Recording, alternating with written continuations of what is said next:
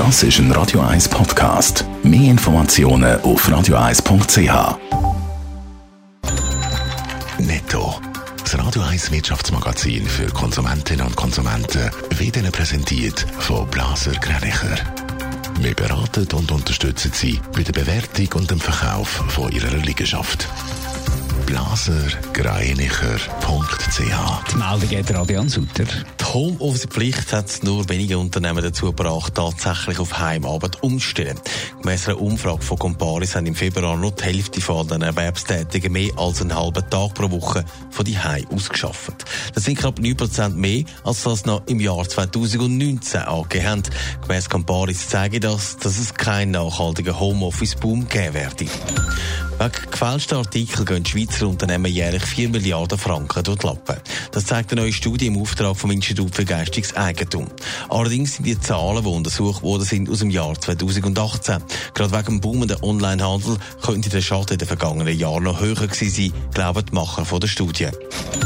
Nach jahrelangem Wachstum stagniert die weltweite Rüstungsexport. Das zeigen die Zahlen vom Stockholmer Friedensforschungsinstitut. Die U S A bleiben weiter mit Abstand der grösste Verkäufer von Rüstungsgütern. Saudi-Arabien ist der grösste Importeur.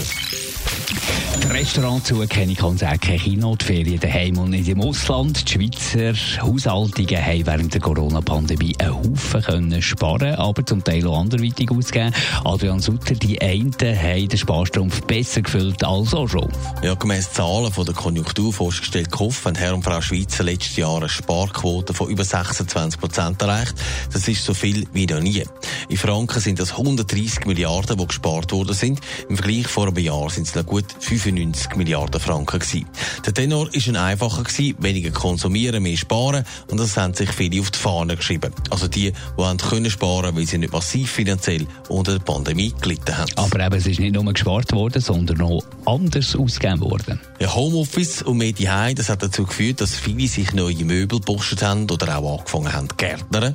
Möbel, Vorhänge oder auch Küchengeräte sind viel mehr gekauft worden, aber auch Lebensmittel, weil man ja auch nicht hat können ins Restaurant essen.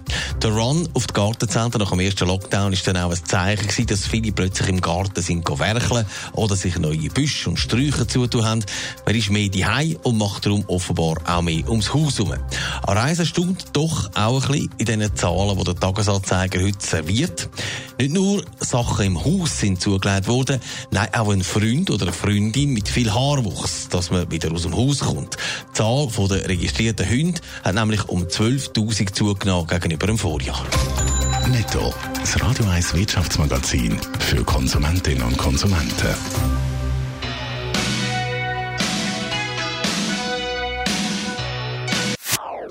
Das ist ein Radio eins Podcast. Mehr Informationen auf radio eins punkt c h.